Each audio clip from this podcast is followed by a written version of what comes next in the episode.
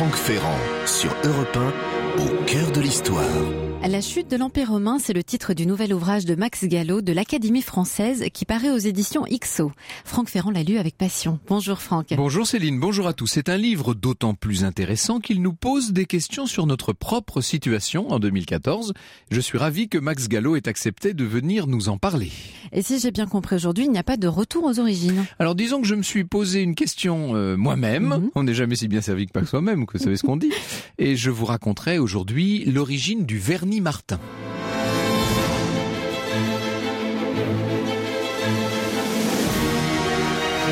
Europe 1 au cœur de l'histoire. Franck Ferrand.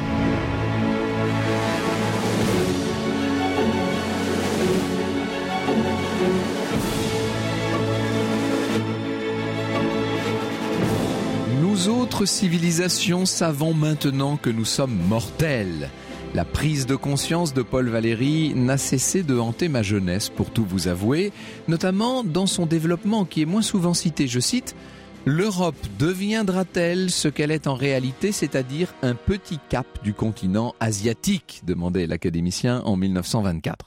Je me rappelle que ça me glaçait les sangs de lire ça à l'époque. Il est vrai que je lisais beaucoup euh, à cette même époque les écrits de l'historien britannique Arnold Toynbee, lui-même disciple de Spengler et fasciné par le cycle naturel et culturel de naissance, de vie et de mort des civilisations.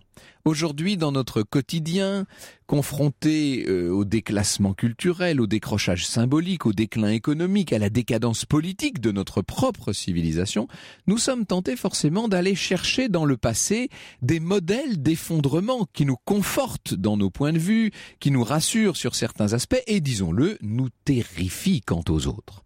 Est-ce que ce qui arrive en ce moment ressemble plutôt à la chute de Byzance, ou bien à celle de l'Empire aztèque, ou bien encore à celle des Khmers d'Angkor le modèle le plus évident, le plus proche de nous, par un effet de filiation euh, évident. Ce modèle, c'est celui de la chute de l'Empire romain d'Occident en 476 de notre ère. Il y a donc euh, 1538 ans de cela. Et c'est sans doute pour cela que nous le scrutons de plus près encore. Max Gallo ne fait pas autre chose dans le passionnant ouvrage qu'il vient de faire paraître chez Ixo qui s'appelle La chute de l'Empire romain. Dans cet ouvrage, Max Gallo s'intéresse aux causes de cette chute et il, raconte comme toujours les choses à travers le cas d'un personnage bien spécifique. Je vais y venir dans un instant. Pendant les deux derniers siècles de l'Empire romain, on va dire du milieu du troisième jusqu'au milieu du cinquième, les coups d'État, les guerres civiles se multiplient tandis que l'Empire doit affronter de plus en plus d'ennemis à ses frontières. On parle des invasions barbares. Alors, disons-le d'ailleurs, c'est le moment ou jamais, il n'y a pas eu d'invasion à proprement parler, ou en tout cas, il n'y en a pas eu tant que ça. Plutôt, une installation progressive des barbares, ce qu'on appelle les barbares, hein, ce sont tous ceux qui ne parlent ni grec ni latin dans l'ancien monde. Une installation progressive de ces barbares euh, dans les zones frontières qui sont de moins en moins étanches. Néanmoins, au IVe, au Ve siècle, les attaques contre l'Empire s'intensifient. Après la mort de l'empereur Théodose Ier en 395, Théodose est le dernier empereur à avoir réussi à réunifier brièvement l'ensemble du monde romain. On était en 394. Après sa mort, l'Empire romain est réparti entre ses deux fils, Honorius qui va s'occuper de l'Occident et Arcadius de l'Orient. Et cet empire est laissé à la régence des généralissimes barbares Stylicon et Ruffin. Dans le même temps, le roi des Visigoths, Alaric Ier, mène une guerre personnelle contre l'Empire romain d'Orient de son côté. Alors il va piller la Thrace, la Macédoine, il va descendre jusque dans le Péloponnèse en 395-396, avant d'obtenir de l'empereur romain d'Orient, donc d'Arcadius, euh, d'être nommé préfet de l'Illyrie dans les actuels Balkans. L'Illyrie est une euh, province romaine absolument centrale, fondamentale. En 401, Alaric décide, ayant pris pied maintenant en Orient, il décide d'attaquer l'Occident, notamment la péninsule italique. Stylicon, qui est le régent de l'Empire romain d'Occident, tente de contenir ses assauts, mais en 408 lui-même meurt. En parenthèse, vous voyez que c'est quand même un chef d'origine barbare qui protège Rome des assauts d'un autre chef d'origine barbare. Hein. Vous voyez quand même où on en est dans cet empire romain. Ça, ça donne le champ libre. Cette mort de Stylicon va donner le champ libre au roi Visigoth. Et vous savez ça sans doute, ou rappelez-vous vos leçons à l'école. En 410, Alaric organise le sac de Rome, pendant lequel il va littéralement piller la ville, ce qui n'était pas arrivé depuis l'invasion gauloise de 390 avant Jésus-Christ, à l'époque de Brennus. Alaric et ses troupes ne restent que trois jours à Rome, mais l'événement va avoir un retentissement absolument énorme. De nombreux otages sont emmenés, et dont parmi ces otages Galla Placidia, qui est la fille de Théodose Ier, qui est la demi-sœur d'Honorius. Alors voilà ce que nous raconte Catherine Salle euh, dans un article qui était paru dans Historia en 1988 sur Galla Placidia. Voici donc cette jeune femme de 22 ans, disait Catherine Salle, n'ayant jusque-là connu que la pourpre des palais impériaux, qui pendant plusieurs années va mener une vie errante en compagnie des Visigoths.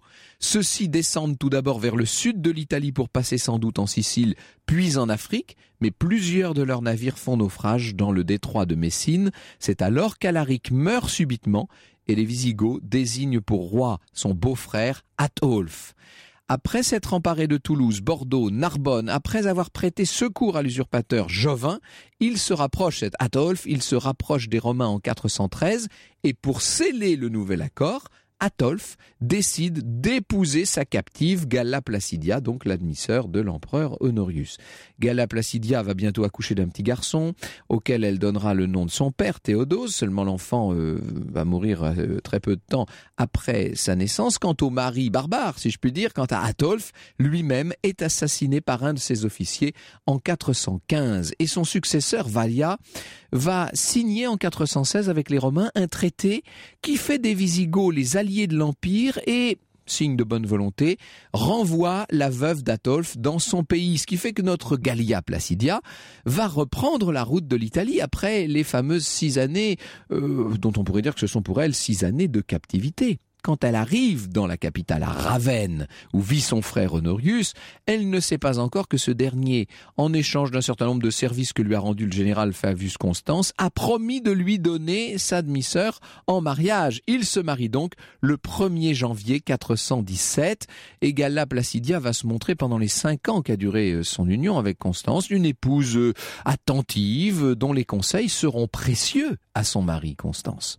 Le couple aura deux enfants, une petite Honoria qui naît en 417 ou 418 et un fils baptisé Valentinien III. Nous sommes là maintenant, on va dire, à la veille de la chute officielle de l'Empire romain d'Occident.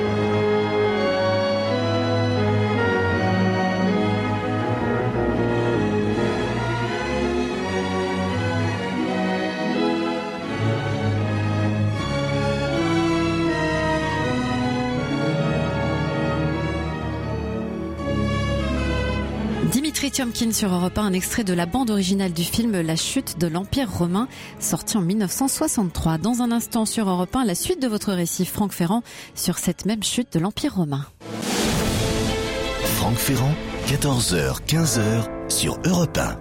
Et nous revenons avec vous, Franck Ferrand, à la chute de l'Empire romain le 8 février 421 de notre ère, bien entendu, hein, Honorius proclame Constance Auguste ce qui fait qu'il l'associe, si vous voulez, au trône. Seulement le nouvel empereur euh, Constance III va mourir la même année, il meurt d'une pleurésie, après quelques mois de règne donc, et en août 423, c'est au tour d'Honorius de succomber à une hydropisie dans son palais de Ravenne. Alors là, euh, ça, cette mort de l'empereur va ouvrir une crise dynastique. En octobre 425, le jeune Valentinien III, hein, donc le fils de Gallia Placidia, qui a tout juste six ans, est proclamé empereur d'Occident à Rome, Enfin, c'est un, gamin de 6 ans. Hein. Euh, Galla Placidia va exercer la régence pendant 12 ans jusqu'en 437 avant de prendre ses distances par rapport au pouvoir pour se consacrer à des œuvres pieuses. On comprend que Max Gallo ait pris ce personnage comme élément de référence, euh, comme incarnation de cette chute de l'Empire romain qu'il nous raconte, parce que vous voyez qu'elle est donc totalement aux premières loges, fille d'empereur, mère d'empereur, euh, sœur d'empereur, elle a vu tout ça, elle a vécu, elle a été l'actrice principale de tout ça. Voilà, ce que nous raconte Catherine Salle à son propos. C'est à Rome, nous dit-elle, qu'elle passera les derniers mois de sa vie se consacrant à diverses œuvres de piété. Le 27 novembre 450, Gala Placidia rend son âme à Dieu à l'âge de 62 ans. 62 euh, ans, c'était une belle longévité pour l'époque. Elle est ensevelie dans le mausolée impérial de Saint-Pierre euh, de Rome. Ainsi disparaît une femme à la destinée singulière, témoin privilégié de la lente désagrégation de l'Empire et de la montée des nouvelles puissances. On ne saurait mieux dire, et évidemment, encore une fois, c'est ce qu'il y a de passionnant chez le personnage. Alors, après la mort de sa mère, Valentinien III va rester euh, l'empereur. Hein. Il le restera jusqu'au 16 mars 455, date de son assassinat par deux officiers barbares au service euh, de Rome, qui s'appellent Optila et Trostila. On n'est plus hein, dans, les, dans les noms bien romains auxquels on était habitué jusque-là. Ces deux officiers voulaient venger leur ancien maître, le général romain Aetius, qui avait été tué un an plus tôt, en 454, par l'empereur lui-même.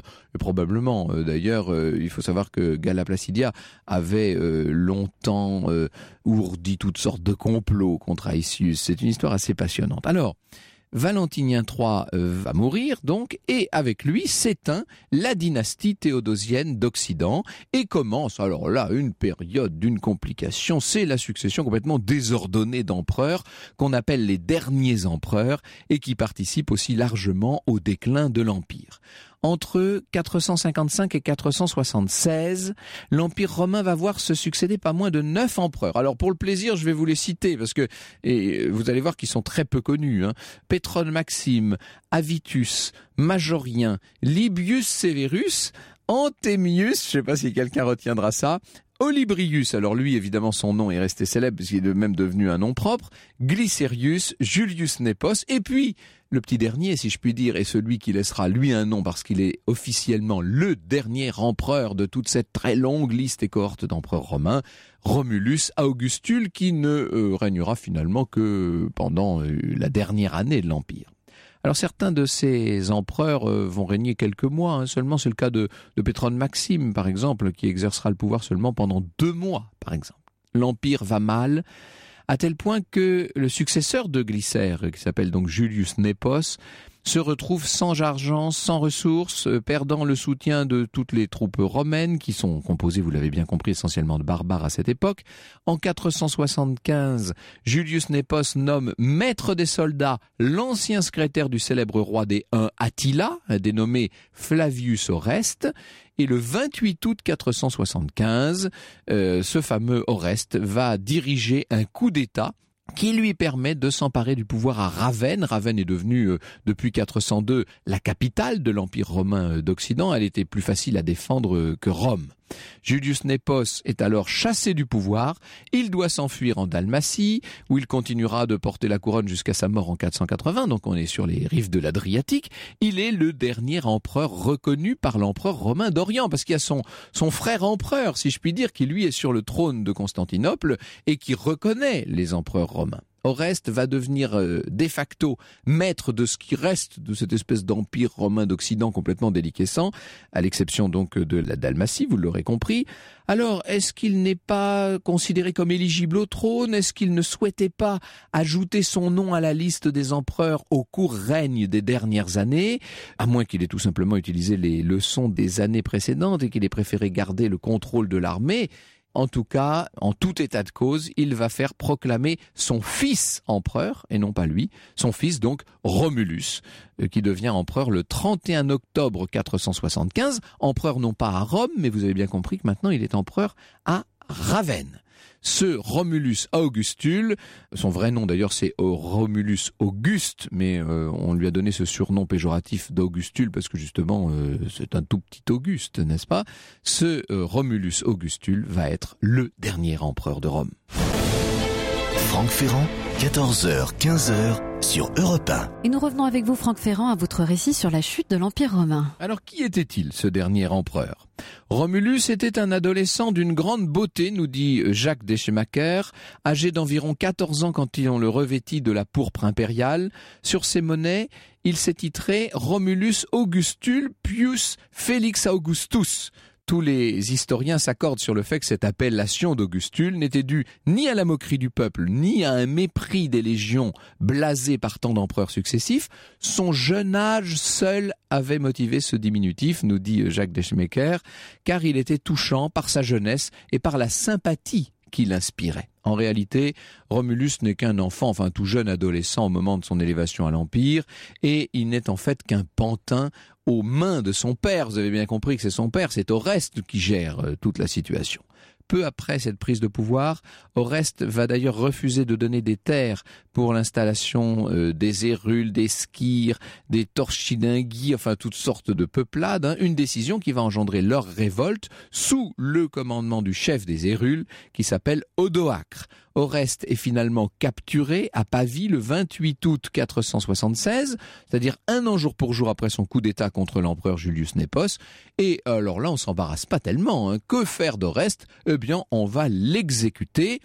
À ce moment-là, le chef Odoacre avance sur Ravenne.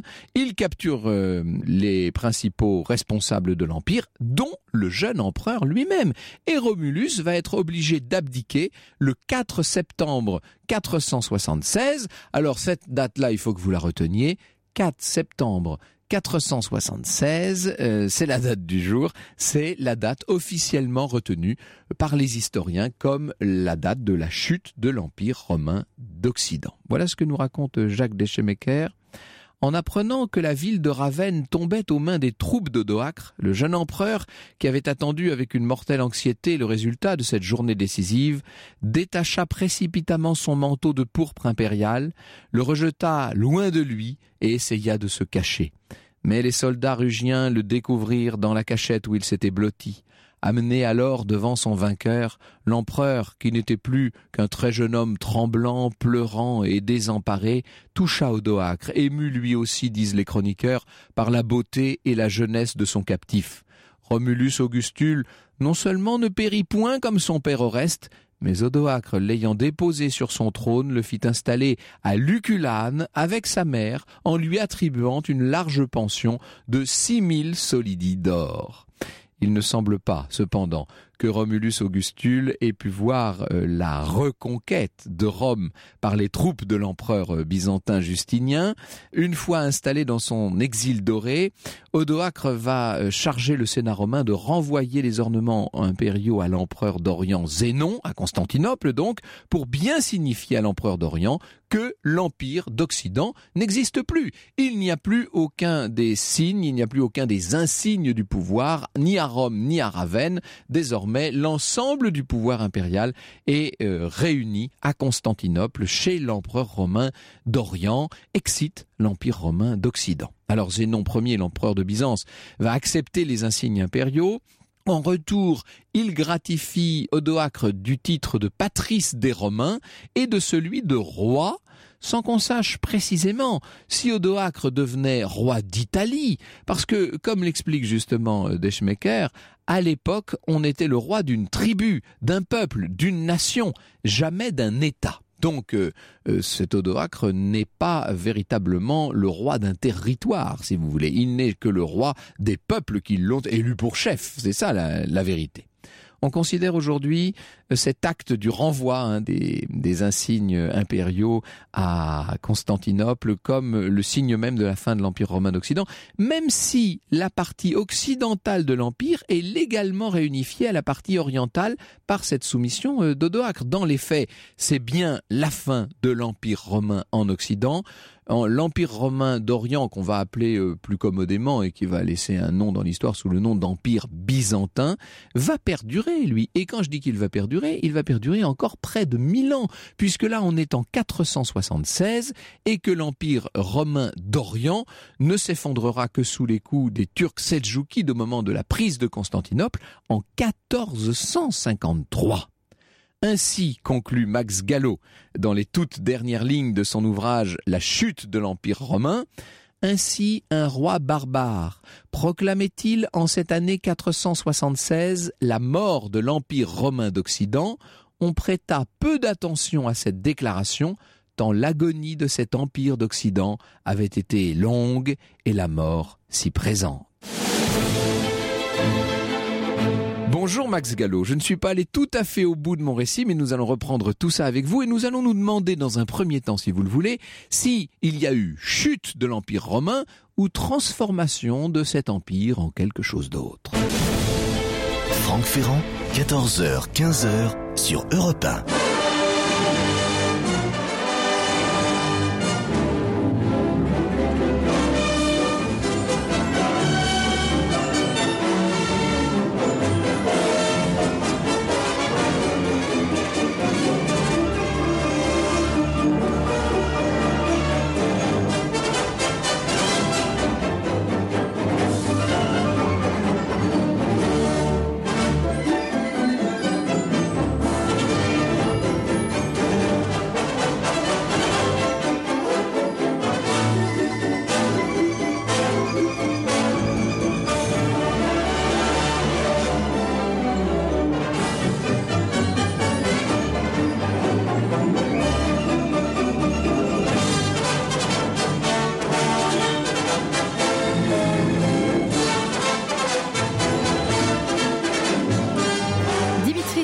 Sur Europe 1, un extrait de la bande originale du film La chute de l'Empire romain sorti en 1963. Et vous nous parlez cet après-midi, Franck Ferrand, dans Au cœur de l'histoire de la chute de l'Empire romain, avec votre invité Max Gallo de l'Académie française, auteur de La chute de l'Empire romain aux éditions EXO.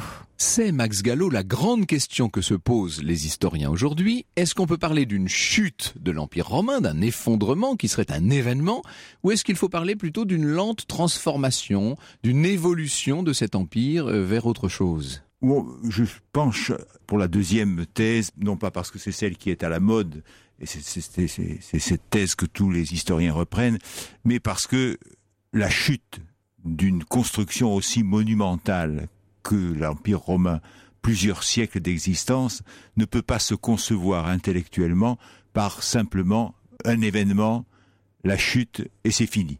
Donc l'évolution, la préparation de cet événement s'étend en effet, on peut dire, je vais vous choisir deux dates. Oui, alors voilà. 212, édit de Caracalla, capitale, puisque cet édit prévoit que tout sujet libre qui vit sur le sol de l'Empire romain accède à la citoyenneté romaine. Évidemment, ça signifie que les barbares, entre guillemets, ou les étrangers qui sont venus très nombreux, attirés par la puissance de l'Empire, cela signifie que ils vont devenir citoyens romains et que d'une certaine manière, ils sont le ver dans le fruit, ou, l'avenir dans le fruit, comme on voudra. Et le deuxième, deuxième euh, élément, c'est un siècle plus tard, en 312, donc 212-312, Constantin le Grand, qui décide que le christianisme ou le catholicisme, on peut déjà dire le catholicisme, sera la religion officielle de l'Empire romain. Ce sont deux événements de longue portée qui, évidemment, n'annoncent pas pour les contemporains de ces événements euh, la chute de l'Empire romain, mais qui en fait comportent tous les éléments de sa transformation. C'est a posteriori, évidemment, avec le recul, que nous pouvons mesurer l'impact de ces deux événements. Alors, Caracalla, Constantin, vous mettez d'emblée l'accent sur les deux grands facteurs de délitement de l'Empire, les barbares et les chrétiens. Alors les barbares dans un premier temps. Euh, L'attitude. Vous permettez oui. que je, je, veux vous lire, j'ai cité dans mon livre euh, un texte de Chateaubriand. Oui, absolument, dans l'introduction. Dans l'introduction, et je crois que il apporterait beaucoup à ce que vous venez de dire. Quand la poussière s'élevait sous les pieds de tant d'armées, écrit Chateaubriand, qui sortaient de l'écroulement de tant de monuments fut tombé, écrit-il, quand les tourbillons de fumée qui s'échappaient de tant de villes en flammes furent dissipés, quand la mort fit taire les gémissements de tant de victimes, quand le bruit de la chute du colosse romain eut cessé, alors on aperçut une croix, et au pied de cette croix, un monde nouveau. Quelques prêtres, l'évangile à la main, assis sur des ruines, ressuscitaient la société au milieu des tombeaux, comme Jésus-Christ rendit la vie aux enfants de ceux qui avaient cru en lui. Vous voyez que ce texte est magnifique parce que, comme tout Chateaubriand, je dirais, mais enfin celui-ci est magnifique parce qu'il combine précisément la beauté de l'écriture et en même temps l'intelligence de la situation. Car les barbares, en effet, les barbares sont là, ils sont là depuis toujours. Dès qu'il y a eu création de Rome, on peut dire que Rome s'est créée en 723 avant, avant, avant Jésus-Christ, avant Jésus-Christ, mais il y a déjà aux confins de cette construction, qui est une république d'abord, qui va devenir un empire, vous avez déjà les peuples qui se pressent, qui eux-mêmes sont pressés par d'autres.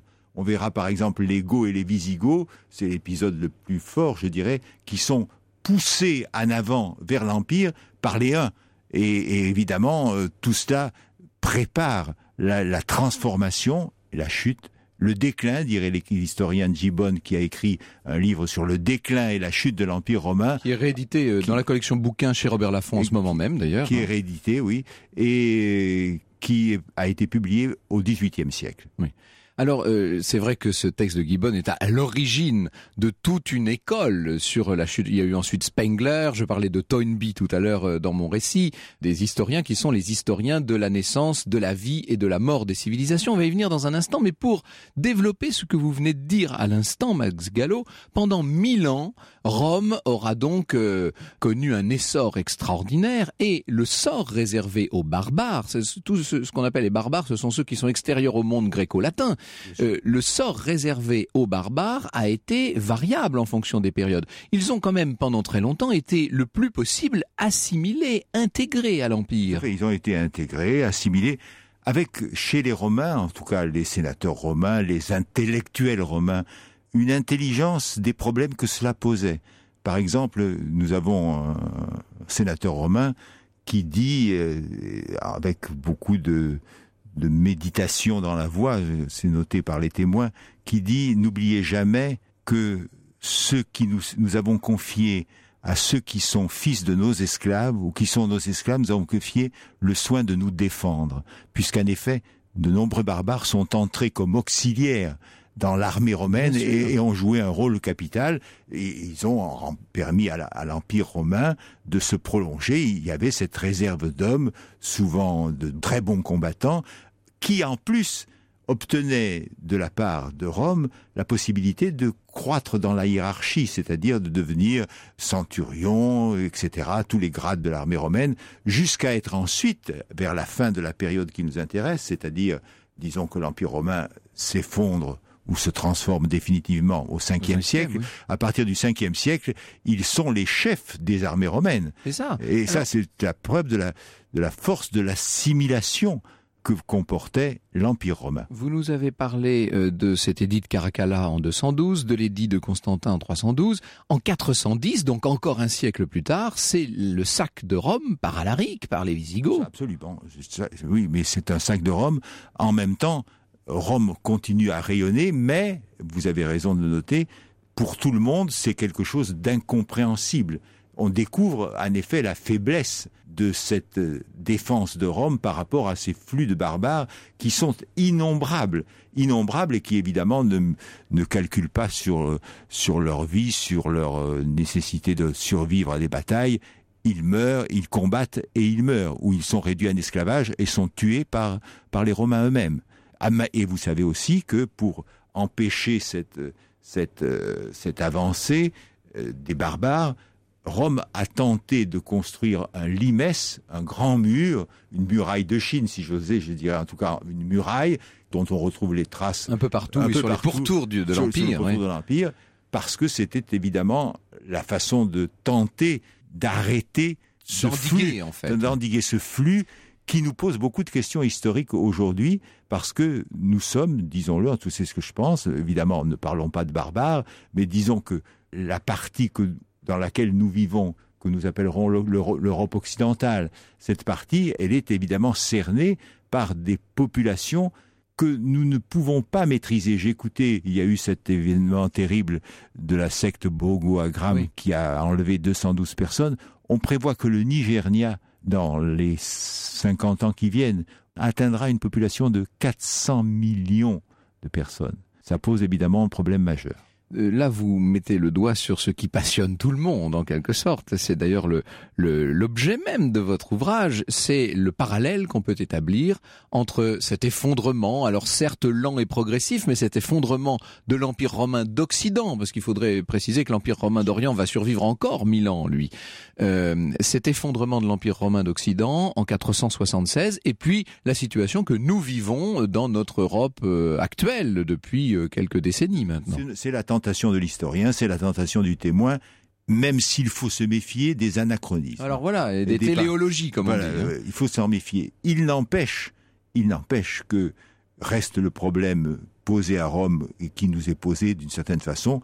Comment ne pas être transformé de fond en comble quand des millions, des centaines de milliers, des milliers d'hommes portant des mœurs, une langue, une civilisation différente pénètrent votre territoire et s'y installent.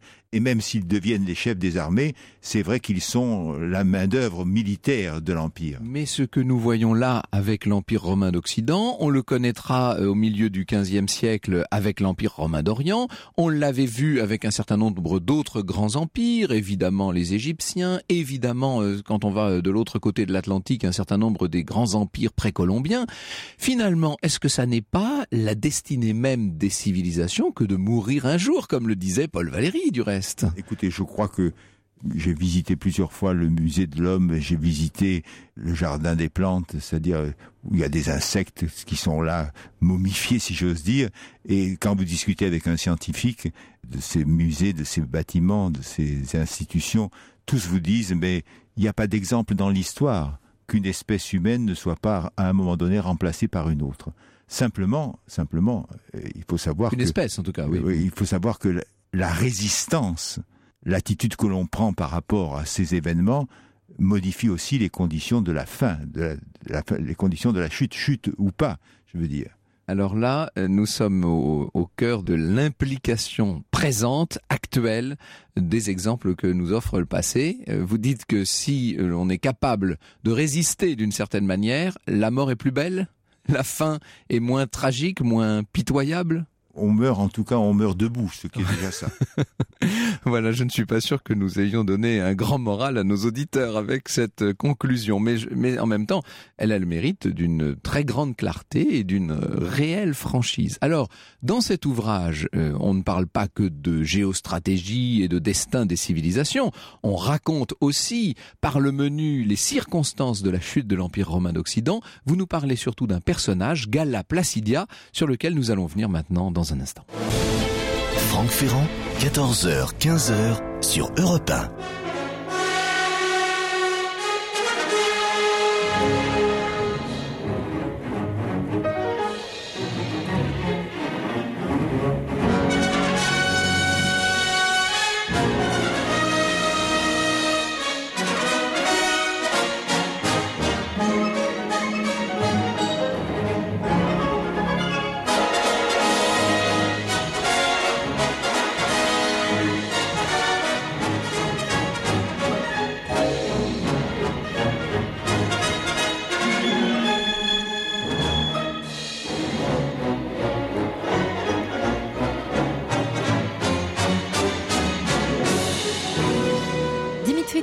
Sur Europe 1, un extrait de la bande originale du film sorti en 1963, La chute de l'Empire romain. C'est le sujet cet après-midi dans le cœur de l'histoire avec vous, Franck Ferrand, et votre invité Max Gallo de l'Académie française, auteur de La chute de l'Empire romain aux éditions XO. Pour tout vous dire, Max Gallo, lorsque j'ai ouvert votre ouvrage, j'imaginais que vous alliez nous raconter, nous faire euh, la, la saga de toute la grande fresque de toute la chute de l'Empire romain. Et j'ai découvert qu'avec ce talent de conteur qui n'appartient qu'à vous, vous avez euh, trouvé le moyen d'incarner le phénomène et de l'incarner dans un personnage tout à fait passionnant qui a été au cœur et à la croisée, on va dire, de tous les phénomènes de cette chute. C'est Gala Placidia. Présentez-la nous. J'en ai dit un mot tout à l'heure dans le récit, mais il faut, on il faut... peut résumer sa vie par quelques faits. Elle était fille d'empereur, fille d'empereur Théodose, fille d'empereur, sœur d'empereur, puisque ses deux frères sont devenus l'un empereur d'Occident, l'autre empereur d'Orient, et elle était aussi mère d'empereur, puisque Valentinien III était son fils. Et donc c'est un personnage qui, et qui j'ajoute, a dans sa vie rencontré plusieurs événements qui en font en effet une incarnation de la situation de l'époque, puisqu'elle a été contrainte au mariage avec un chef barbare, Atolf, et qu'elle a ensuite épousé aussi un commandant d'armée, je dirais pour être simple, commandant d'armée qui était lui-même d'origine barbare. Donc elle a, elle a côtoyé les barbares, elle les a vus lors du sac de Rome que vous rappeliez de 410, elle a vécu avec dans une dans une société barbare, elle a été mariée à un chef barbare et elle a eu c'est l'hypothèse que je formule, mais elle est claire, cette hypothèse, parce que nous avons des documents là-dessus qui le démontrent. Elle avait évidemment une fascination pour Rome et la certitude, certitude inquiète, incertaine, mais une certitude quand même, la certitude que Rome survivrait.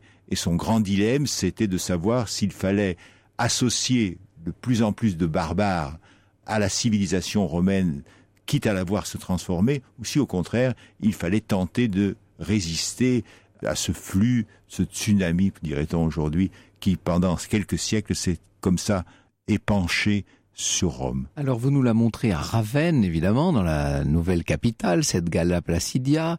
Vous la prenez à un âge déjà très mûr, ce qui permet d'avoir un certain recul. J'ai décidé de choisir Gala Placidia parce qu'elle est née en 390 voilà. et elle est morte en 450. C'est-à-dire elle est vraiment au tournant, là où se joue le destin et, aux premières loges, comme vous l'avez dit, puisque euh, fille d'empereur, demi-sœur d'empereur, euh, elle, est, vraiment au cœur du, système politique romain. Bon, et là, et ça, ça fait réfléchir. Lorsque vous nous la présentez, on est en 440. Elle se rappelle une époque où Rome était encore splendide. Tout à fait. Et puis, il y a le problème que nous n'avons pas encore évoqué, enfin, que je n'ai pas évoqué, qui est le problème du cri que je l'ai évoqué par Chateaubriand. Du christianisme. on, va, on va y venir. Oui, oui. Mais alors, juste, on va venir à, ce christianisme dans un instant. Mais euh, pour revenir sur la vie, sur l'expérience et le recul qu'a pu avoir Gala Placidia sur l'évolution même des événements, elle a connu euh, une Rome au moment de sa naissance. Rome est encore certes affaiblie, mais encore splendide, et elle aura connu la déliquescence quasiment jusqu'au bout. Elle a, elle a connu euh, les coups de fouet que les barbares lui ont donnés quand ils ont précisément envahi Rome fait le sac de Rome avec Alaric et qu'ensuite ils ont ils ont quitté cette région pour se déplacer vers Narbonne, vers vers la Méditerranée. Mais là, elle a connu vraiment la rudesse de ses mœurs, la barbarie de ses mœurs. Et elle a su résister pour garder son intégrité physique et morale. Elle a, elle a opposé évidemment sa situation de de fille d'empereur qui impressionnait beaucoup ces barbares. Comment la connaissons-nous finalement? Pourquoi a-t-elle laissé ce nom à la postérité, cette Galla Placidia? Écoutez, il y a de très nombreux auteurs romains qui permettent comme ça de, de retrouver ou d'imaginer, disons-le Elle est quasiment la dernière, enfin l'une des dernières grandes figures de, ah, de Rome. Hein. C'est ça qui est, Je crois que je dirais la, grande, la dernière, la, dernière figure de Rome. C'est ça. Et elle est en même temps, ce qui est extraordinaire, c'est qu'il ne faudrait pas croire qu'elle soit crispée sur euh, une idée euh, passée de Rome. Euh, elle accompagne l'évolution. Elle est, elle fait partie de, de ceux qui ont cru à une adaptation possible. Tout à fait. Elle a cru, elle, en doutant chaque fois, par exemple, elle parle, je parle beaucoup de ce Aesius qui était ah, lui-même fils de barbare, barbare lui-même, mais qui grand ennemi d'Attila, mais qui a vainqueur d'Attila, vainqueur d'Attila, mais qui en même temps était attaché à cette civilisation romaine, tout en étant ce descendant de barbares. Et il fascinait beaucoup euh, Galapacidia, qui envisageait effectivement, éventuellement, de faire des noces avec lui, puis il a été assassiné, voilà. Alors, justement, vous vouliez parler euh, du christianisme, Max Gallo, c'est fondamental. J'ai cité tout à l'heure rapidement Arnold Toynbee qui parle, lui, avec un anachronisme volontaire, bien entendu. Il écrivait euh, dans la première moitié du XXe siècle. Il parlait d'un prolétariat interne. Et il disait qu'en fait, euh, la mauvaise gestion d'un esclavage qui s'est développé peu à peu dans l'Empire romain et l'infiltration de ces couches d'esclaves par le nouveau dogme chrétien sont l'explication d'une implosion de l'Empire et non pas d'une explosion sous les, les coups d'invasions extérieures. C'est une thèse qui donne et que Gibbons, le premier auteur sûr, hein, que, vous avez cité, euh, cet auteur qui met précisément le christianisme en accusation, en disant que c'est ce christianisme qui ne voulait pas se battre, ces, ces personnages qui se faisaient dévorer, c'était pas de vrais Romains. Pourtant, ils, sont, ils le sont devenus euh, précisément avec l'édit de Constantin en 312. Mais en réalité, euh, ce christianisme, il a ce caractère paradoxal que quand nous voulons nous rendre compte de ce qu'était la Rome du 5e siècle, nous pouvons aujourd'hui assister encore à un rituel qui nous replonge dans une antiquité. Et je, je peux, employant ce mot d'antiquité, employer la formule complète qu'on utilise beaucoup aujourd'hui, qu'on appelle l'antiquité tardive. Car les historiens ont mis au point ce concept que je trouve très intéressant en disant, écoutez, vous parlez toujours de Moyen Âge, en réalité, il y a une période très longue qui commence, grise, qui commence au 5e siècle, qui va se poursuivre je, presque jusqu'à aujourd'hui, puisqu'il y a encore un christianisme vivant avec des institutions et un rituel, en tout cas, qui va se poursuivre au moins jusqu'à l'an 1000, c'est cette antiquité tardive, c'est-à-dire ce n'est plus l'antiquité, et pourtant c'est l'antiquité. Les grades, les distinctions appartiennent encore à l'Empire romain. Et Regardez mais- le modèle de Charlemagne, hein, le- cette renaissance carolingienne, elle est romaine par essence. Tout à hein. fait. Et avec en même temps les lieux, car quand on regarde avec euh, minutie là où on surgit, les cathédrales plus tard, avant les basiliques, etc., les monastères, on se rend compte qu'il y a comme un, un millefeuille, c'est un mot qu'on emploie beaucoup aujourd'hui pour la réforme territoriale contemporaine, mais un millefeuille dans lequel il y a, au fond, au très fond, il y a la préhistoire, il y a les barbares par-dessus, il y a Rome, et puis pour finir, il y a un personnage nouveau qui apparaît comme l'héritier des, des dignités impériales, qui est l'évêque. L'évêque qui porte évidemment la nouvelle religion, mais c'est en même temps un des fonctionnaires de ces États qui se constituent. Le christianisme a joué un très grand rôle à la fois dans la remise en cause de la violence euh, inhumaine qui était un des aspects de l'Empire romain, mais en même temps, il en a aussi préservé la grandeur, et de ce point de vue-là, c'est évidemment un, un événement qu'on ne peut absolument pas nier. Nous sommes à la fois fils de Rome, et cela signifie aussi que nous sommes fils du christianisme. D'où l'importance du baptême, c'est ce que disait le général de Gaulle d'ailleurs, mais l'importance du baptême de Clovis, puisque cette conversion de tous ces, euh, de tous ces francs au catholicisme contre l'arianisme qui à l'époque était encore très important euh, va décider de la romanité de la suite si je puis dire hein. Tout à fait, tout à fait. euh, Vous avez raison de bien marquer que la force de la conversion d'un Clovis vient du fait qu'il choisit d'être catholique, de ne pas être un hérétique. Car il y a déjà des combats évidemment intellectuels pour savoir où est la vraie foi, qui eh oui. euh, c'est c'est donc ça aussi, c'est une faiblesse du christianisme, mais finalement, en choisissant le catholicisme, Clovis renforce ce christianisme et le christianisme donne immédiatement le caractère de personnage sacré à Clovis et à ceux qui lui succéderont. J'étais frappé dans une conférence que je donnais récemment sur la maison de Habsbourg de ce titre euh, de roi des Romains qui s'est perpétué jusqu'au tout début du 19e siècle hein, et qui traduisait bien chez les empereurs germaniques la volonté de s'inscrire dans les pas mêmes de cet ancien empire euh, depuis longtemps. Charlemagne a euh, rêvé d'être Mais oui, bien sûr, d'être empereur romain. tout Finalement. à fait. Max Gallo de l'Académie française, La chute de l'Empire romain, c'est aux éditions IXO. Merci beaucoup Max Gallo Merci d'être venu nous en parler. Et nous avons cité à plusieurs reprises dans le cours de cette émission l'ouvrage célèbre d'Edward Gibbon qui s'appelle Histoire du déclin et de la chute de l'Empire romain. Euh, c'est euh, aux éditions Robert euh, Laffont dans la collection Bouquins. Europe 1, au cœur de l'histoire. Retour aux origines. Et cet après-midi, Franck Ferrand, euh, un retour aux origines un petit peu particulier. Oui, ce n'est pas tout à fait un retour aux origines, en effet, que je vous propose aujourd'hui, quoique ce sont bien les origines d'une grande, d'une éblouissante technique que je vais évoquer.